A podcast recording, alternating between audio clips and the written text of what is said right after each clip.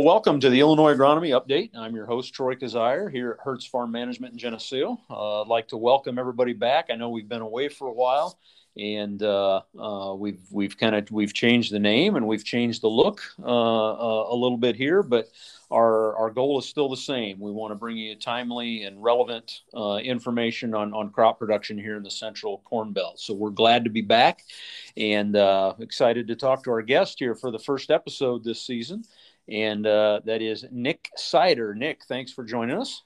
Oh, thank you for having me. And uh, so, why don't you why don't you tell us, uh, give us your title, and tell us a little bit about your role and and kind of what it is you do. Yeah, so I'm a research assistant professor at University of Illinois in the Department of Crop Sciences, and I'm a field crop entomologist with an extension specialist role. Uh, so my job really is to uh, do research on insect pest management in corn and soybean, and to translate that research into pest management recommendations for for farmers, for crop advisors in Illinois, uh, primarily in corn and soybean. I'll work in in in wheat or in forages on occasion as well.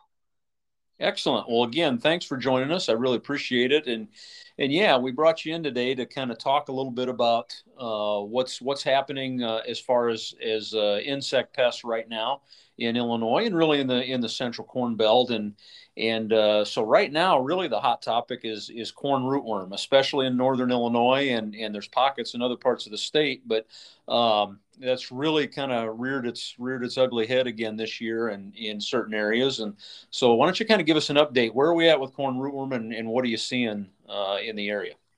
Yeah, so what we're seeing uh, this year in in northern Illinois, if you want to describe it in one word, com- one word compared to the last few, it's just more. Uh, just seeing higher populations, seeing more damage to to traited corn in particular, uh, and seeing it over a wider area, it, primarily in northern Illinois, and really especially primarily north of I-80. That's not the only place we're seeing issues, but that's where a lot of our continuous corn ground is in Illinois, and that's where the majority of our problems have been occurring uh, these last few years one, one thing that's been kind of interesting, you know, this year and, and the last couple of years is seeing more not not just western corn rootworm, which has been our primary species for many years, but starting to see northern corn rootworm in, in the system as well. We've seen quite high numbers in some cases of that insect this year,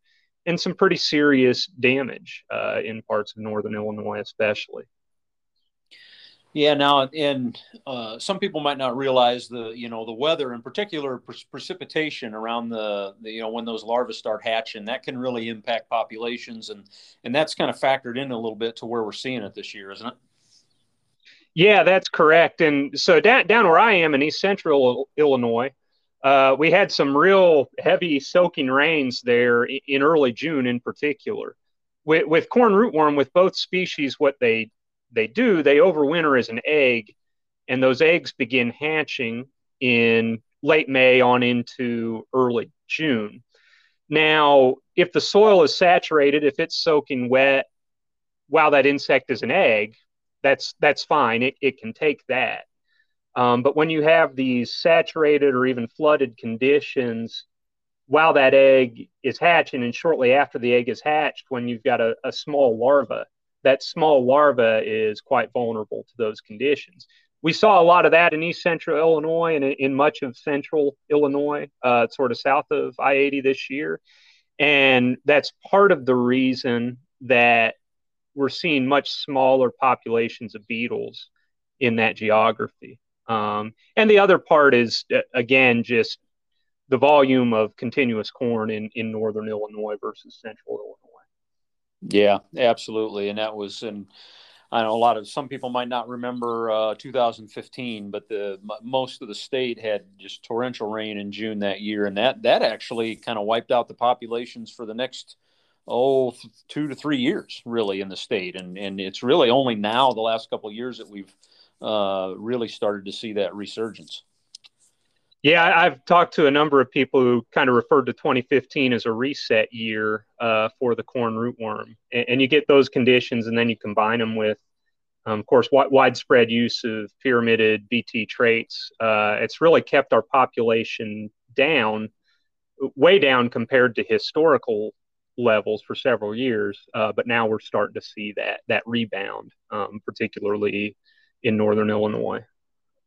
So you you mentioned you're seeing more uh, more damage in traited corn. So so corn that has the uh, the BT proteins, uh, the the insecticidal proteins that that we've relied on pretty heavily to to control those larvae. Um, but we are seeing more damage in, in traited corn. Why don't you why don't you talk about what you're seeing there? Yeah, and so what we've really started to see over the last few years, it, you know, you can have these BT proteins available individually as they were for, for several years when they were first introduced, or you can have them in a, in a pyramid where you have multiple proteins, ideally with different modes of action that, that target the same insect. And we've seen resistance to those individual to those individual proteins for several years. In fact, the first example of resistance to, to Cry3BB1, the original protein that was introduced, occurred back in 2009. Um, and we had resistance to the individual proteins, to all of the individual proteins that are available in the system for several years uh, before we started seeing that damage to pyramided corn now we're starting to see that more as especially resistance to cry 34 35 which was the the herculex uh, toxin. Um, it was the the second toxin that was introduced. As we've seen more resistance to that toxin out in these rootworm populations they've become more able to to overcome these pyramided trait packages. Yeah they've you know um, uh, almost all populations, I think, anymore have resistance to at least one, and then we've we've seen cross resistance, right? With with uh, some some if they gain resistance to one protein, and it's usually the Cry three complex, I believe, if I remember right. Uh, they generally have it to to any other BT protein in that same family, correct? Yeah, that that's exactly right. And we have we have four BT proteins available to us. Uh, three of them, and that's Cry3BB1, mCry3A, which is the, the Agrisure protein, is what it was originally produced as, Agrisure rootworm. Um, and then eCry 3.1AB, which, which, was introduced in the Duracade uh, pyramid. Those three proteins all have a similar enough mode of action that we see a high degree of cross resistance among them. Sure, sure. Um, and you know, when we talk about resistance, you know, it's not just um, BT. I mean, we've had resistance to insecticides for for decades. Uh, now we've you know we have resistance to BT traits, but um, we we've also seen some some instances where where Mother Nature has found her way around uh, crop rotation schemes, and that's the the so-called variants uh, that we see. Some of the the extended diapause in northern Illinois and the soybean variant sometimes in in uh, east central Illinois and, and other places. Um, what are you what what have you been seeing this year as far as those variants are concerned? Well, sort of the the silver lining for us so far is that areas, especially in, you know in east central Illinois, central Illinois, where we have a high degree of crop rotation, and where historically we've had tremendous problems with rotation resistant western corn rootworm, especially we haven't really seen that yet. Um, we haven't seen those populations of western corn rootworms really moving into soybean in high numbers, and we haven't seen nearly the issues in first year corn in terms of damage that we have in continuous corn. Uh, there's certainly been been some instances of uh, damaged first year corn, damage to traited first year corn, but they've been relatively few and far between so far. Uh, that's something we worry may increase in the future, but right now, rotation really is one of the, the best, if not the best tool that we have to help keep those overall populations down. Now, when you look at the two different species, you have two different mechanisms of overcoming crop rotation. Uh, with Western corn rootworm, they actually lay their eggs in soybean and other non host crops and then those eggs will hatch into corn the following year. That other species that we have, northern corn rootworm, they can also overcome crop rotation, uh, but that hasn't been through laying eggs in in soybean fields. Their mechanism for overcoming it is through an extended diapause, where those eggs, all corn rootworm eggs, need to spend at least one winter in the soil. They need to experience at least one winter before they will hatch. Well, with, with Western corn rootworm and with the wild type Northern corn rootworm, they all hatch in year one. Where we have rotation resistance in Northern corn rootworm, you have some eggs hatching in year one, you have some eggs hatching in year two, and then you have a, a smaller proportion of eggs hatching in year three or year four. It's sort of a sort of a bet hedging strategy by that insect. Um, and in areas where you have high degrees of crop rotation, you'll see northern corn rootworm populations that actually have a higher proportion of those individuals that hatch in years two and three and, and four. Um, but yeah, the the one silver lining we've had so far is that our issues over the last few years in first year corn really been minimal, um, and that's really throughout the state, um, but especially in central Illinois. And that's I actually just learned something. I, I didn't realize you had uh, eggs that that that laid dormant that long. I, I knew. Uh, I guess I thought all of them hatched in year two. I didn't realize it extended as far as four years. That's uh, that's that's interesting. It, it's a relatively low percentage that goes to year four, but yeah, they they have found them lying dormant for as many as four years. So let's uh, let, us talk a little bit about management then. What uh, you know, we've got a um, say we've got a, a, a field that's been you know corn following corn for a while and and we're seeing those populations increase and we're seeing some damage in traded corn. Um, you know let's let's talk about management. What do you what do you suggest? Well the first suggestion if you can do it is to rotate um, to, to break up that population to break up that cycle of just increasing resistance you know in, increasingly being able to overcome those bt traits uh, rotation has to be a part of that equation. From a simple management standpoint, if you're going to go back into corn in that field, uh, you've got to think about an insecticide, whether that's an insecticide on, on non traited corn or, or traited corn. You know, the insecticides that we've used for a number of years remain fairly effective. But if you're starting to see failures with, with your traits in an area and you've got continuous corn, uh, that problem is not going to improve. Uh, if you keep that field in corn, um, it, it's only going to get worse over time. Uh, in that situation, you're you're banking on the weather. You know, you're banking on some flooding event to come through and kill them. And as we all know, the weather is not not reliable in that in that sense. Um, and, and, that's really that that's the tools that we have. But rotation uh, is going to be the most important one there. Now, what about adult beetle control? I know, you know, sometimes we try to, if, if we're seeing a, a, high population of adult beetles, some guys will try a an aerial application of insecticide. Um, how, how effective is that? I think you, you know, you, you, you really have to time that just right, and you got to get them at the right growth stage, and and uh, uh, you know, it's tough to do. What are your what are your thoughts on adult beetle control? Yeah, t- timing is everything on that. Um, it's certainly it's got a place. I think they use it a lot more effectively, or at least they use it a lot more often in places like Nebraska and Kansas, where a lot of their continuous corn is is under irrigation. Um, the issue with adult control is always the, the chance for those beetles to come back into the field um, to to get out to move around, especially if you're in an area like in central Illinois where you have a lot of field to field movement in, in those rotation resistant populations. There, there is a place for it, and there's probably there will probably be more of a place for it as we continue to lose efficacy with the traits. You know, it, it's kind of we, we've been using these trait packages so long that they've become option number one, and everything else is you know, sort of takes a back seat to that. Um, well, as those start to fall off, then then we start looking back at some of these other options.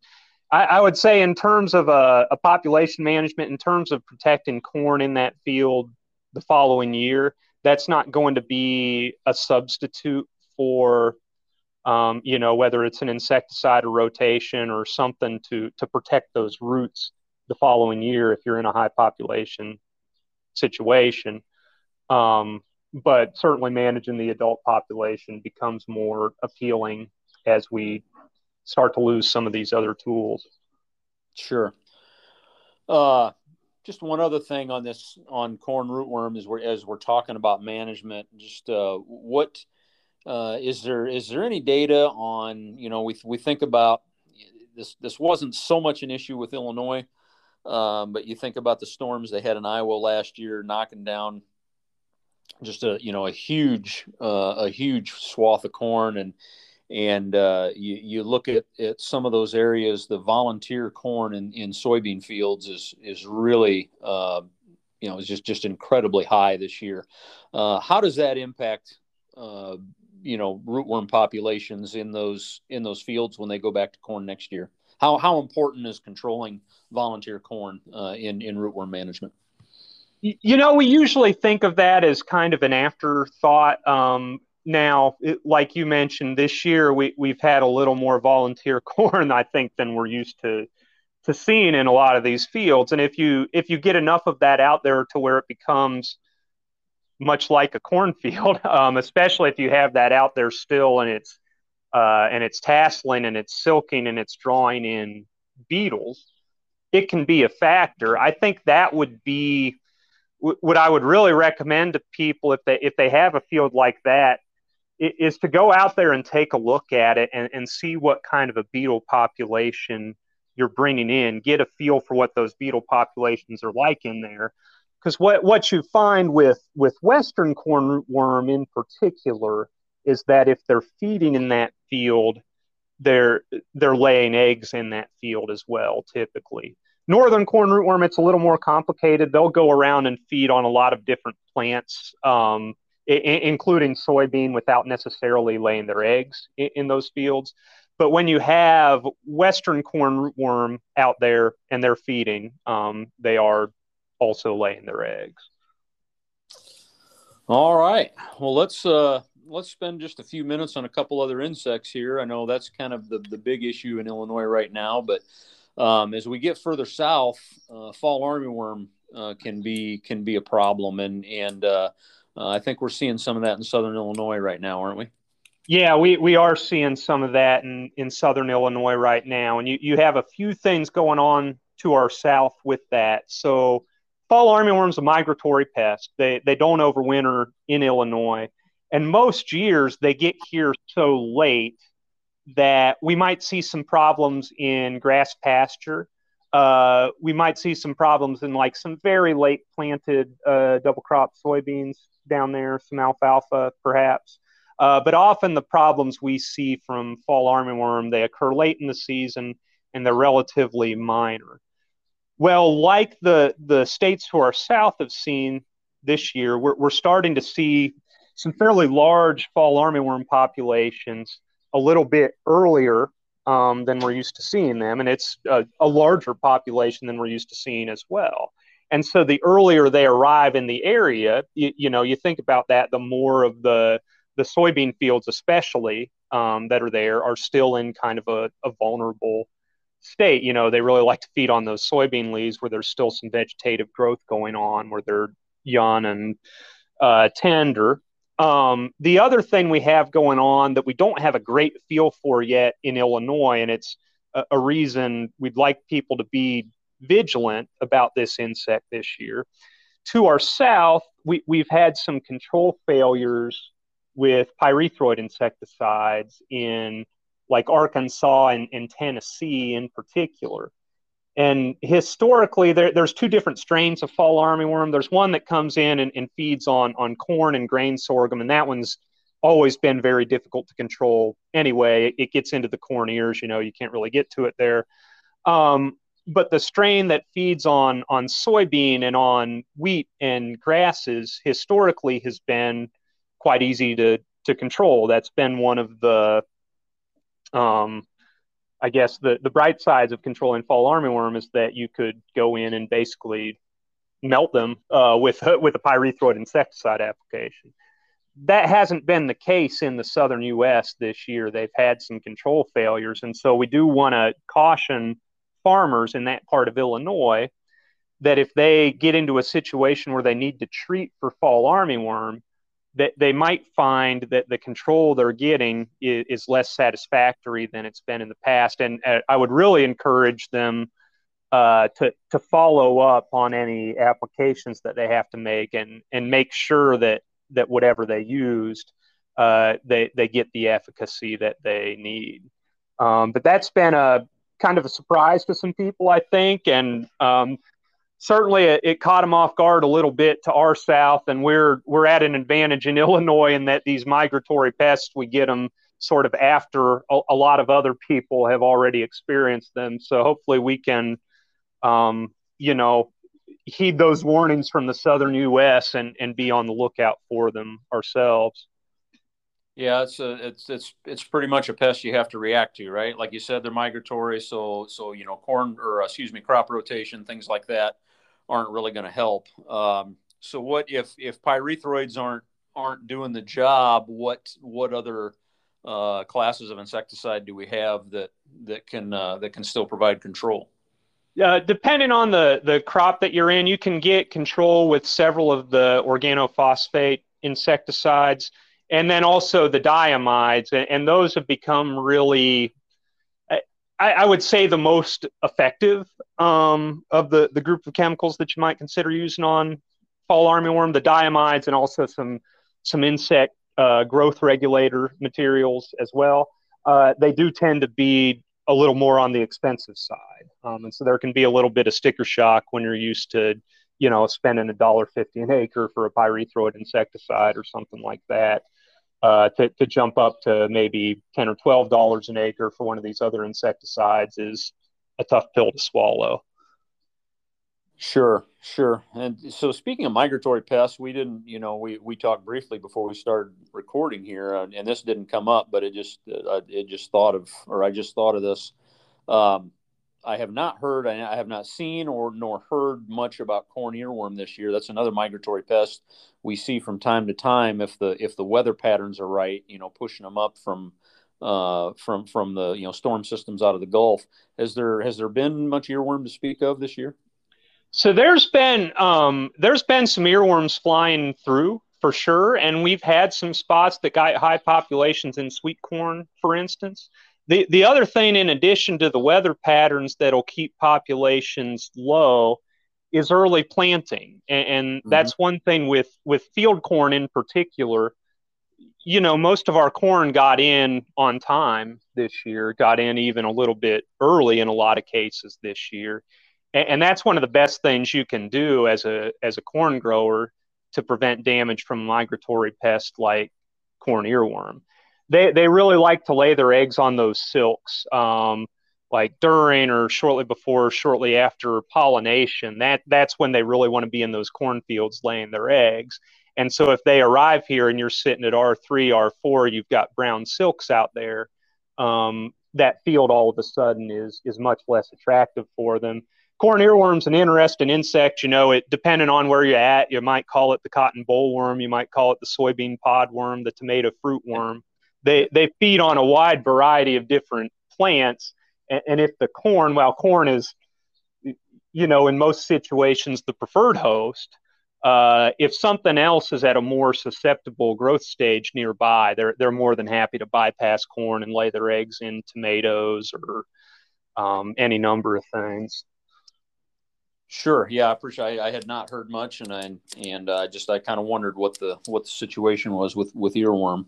Um, so to wrap things up, let's talk a little bit about uh, an insect that we really we haven't had to deal with, uh, fortunately here in Illinois, but our our counterparts uh, to the west of the Mississippi, um, and the further west you go, the worse it is, uh, have had to deal with soybean gall midge, and and um, a lot of folks listening might not be familiar with this one. Why don't you tell us a little bit about this and and kind of what the status is right now? Yeah, absolutely. And this is an insect. What we're really pushing with this one is is recognition. We, we want people to know that that it exists, that it's a, a problem in soybean. Um, and we want people to be on the lookout for it here in Illinois. If it does arrive here, as we're hoping, of course, that it doesn't, but if it does arrive here, we want to know when it arrives. And what you find with this insect pest, uh, the first symptom that you're likely to, to notice on, on the plant uh, is really kind of a, a, premature dieback of plants, especially along the edge of the field, um, along edges of fields that are bordering last year's soybean fields really resembles like an SDS or another one of these uh, plant diseases that, that will cause that plant to die prematurely. If you peel back the, the skin of the stem on these plants, and particularly towards ground level, you will find these little fly larvae, these little maggots uh, down underneath the, the skin of the plant. And they'll be, if they're older, uh, larvae, they'll be a bright orange and they'll be curled up. I, have heard my colleagues refer to them as orange slices because of the, the color and the shape. And, and typically, you're going to find dozens of these. What, what's really unique about this situation, th- this is an insect pest that they found in, in eastern Nebraska. Um, and it's been really a problem in, in eastern Nebraska and western Iowa. They found it through quite a bit of the, the western third or quarter or so of Iowa. Um, they found it as close as western Missouri, so it's not not been confirmed terribly close to Illinois yet. But when they first found this insect, it was actually something that was new to science. They, they had to actually go through and describe the species, which almost never happens. Like, e- even when we get an invasive species that's a pest of a major commodity like soybean, we almost always know what it is and and usually it's a minor pest someone else in the somewhere else in the world and it becomes a major pest when it gets to a new place and is released from its natural enemies and all that we don't really know what the situation is with this insect we don't know if it's a native insect that had a host switch where all of a sudden it could feed on soybean or if this was imported from somewhere in the world where it was such a minor pest that people didn't actually know it existed. Uh, but definitely something, again, we've looked for it in Illinois for a couple of years now and, and not been able to find it. And we're, we're thankful for that fact. Uh, we hope to continue to not be able to find it, but certainly something if, if you're listening to this and you, you find something that looks like it could be a soybean gall midge, uh, by all means, get in touch. You, you can get in touch with me or you can get in touch with a local extension or USDA office or, or somebody and, and, report that and, and get it investigated so that we can um, really determine if this thing does arrive here, uh, we want to be ready for it. Yeah, it really has been a fascinating story to see, you know, like you said, just the, just see this thing kind of come out of nowhere. And they really are very unique. Like you said, bright orange larva. I mean, uh, there's really not much else that can be mistaken for it. Um, and so, definitely, if you see that, um, you know, contact your local agronomist, contact Extension, uh, let somebody know because uh, we want to we want to make sure that if that shows up on this side of the Mississippi, we uh, uh, somebody knows about it and we can we can kind of put a plan in action and and uh, uh, make sure we keep track of it. So, well, Nick, I appreciate the, all the information. Anything else that that's on your mind or that, that that's happening right now in the area? Um, you know, I think that really covers the um, the big things. Something if you're growing soybeans right now um, and you're wondering what to scout for, uh, we're getting pretty close to the time to scout for late season pod feeding insects like stink bugs and, and bean leaf beetles uh, scarring the pods. Um, that that's kind of the the last in, in corn and soybean. The last pest management task of the year is to go out and look for those things. But we're we're getting pretty close to the end of this season, um, believe it or not. Yeah, things are turning fast, and and uh, yeah, fortunately, a lot of these things, like you said, have come on late enough that that they haven't been a problem. But we need to we need to keep an eye out. That's for sure. And and Nick, I think what we'll do is we'll probably bring you back next spring uh, you know, we kind of wanted to focus on on what's important uh, out in the field right now, but uh, we'd like to bring you back at some point and kind of do just a basic, you know, sort of a, a, corn and soybean insect 101 episode, and and just talk a little bit about the the key insects in the area and and basic management and what to look for, and and uh, I think that'd be an interesting episode if we can have you back in the spring. Oh, that sounds great. I sure appreciate it. And um, yeah, thank you for having me on. Absolutely. Thank you again. And I want to thank everybody for listening and uh, appreciate again those of you stick, sticking with us and and uh, we look forward to, uh, to, to future episodes and uh, we'll see you the next time on the illinois agronomy update thank you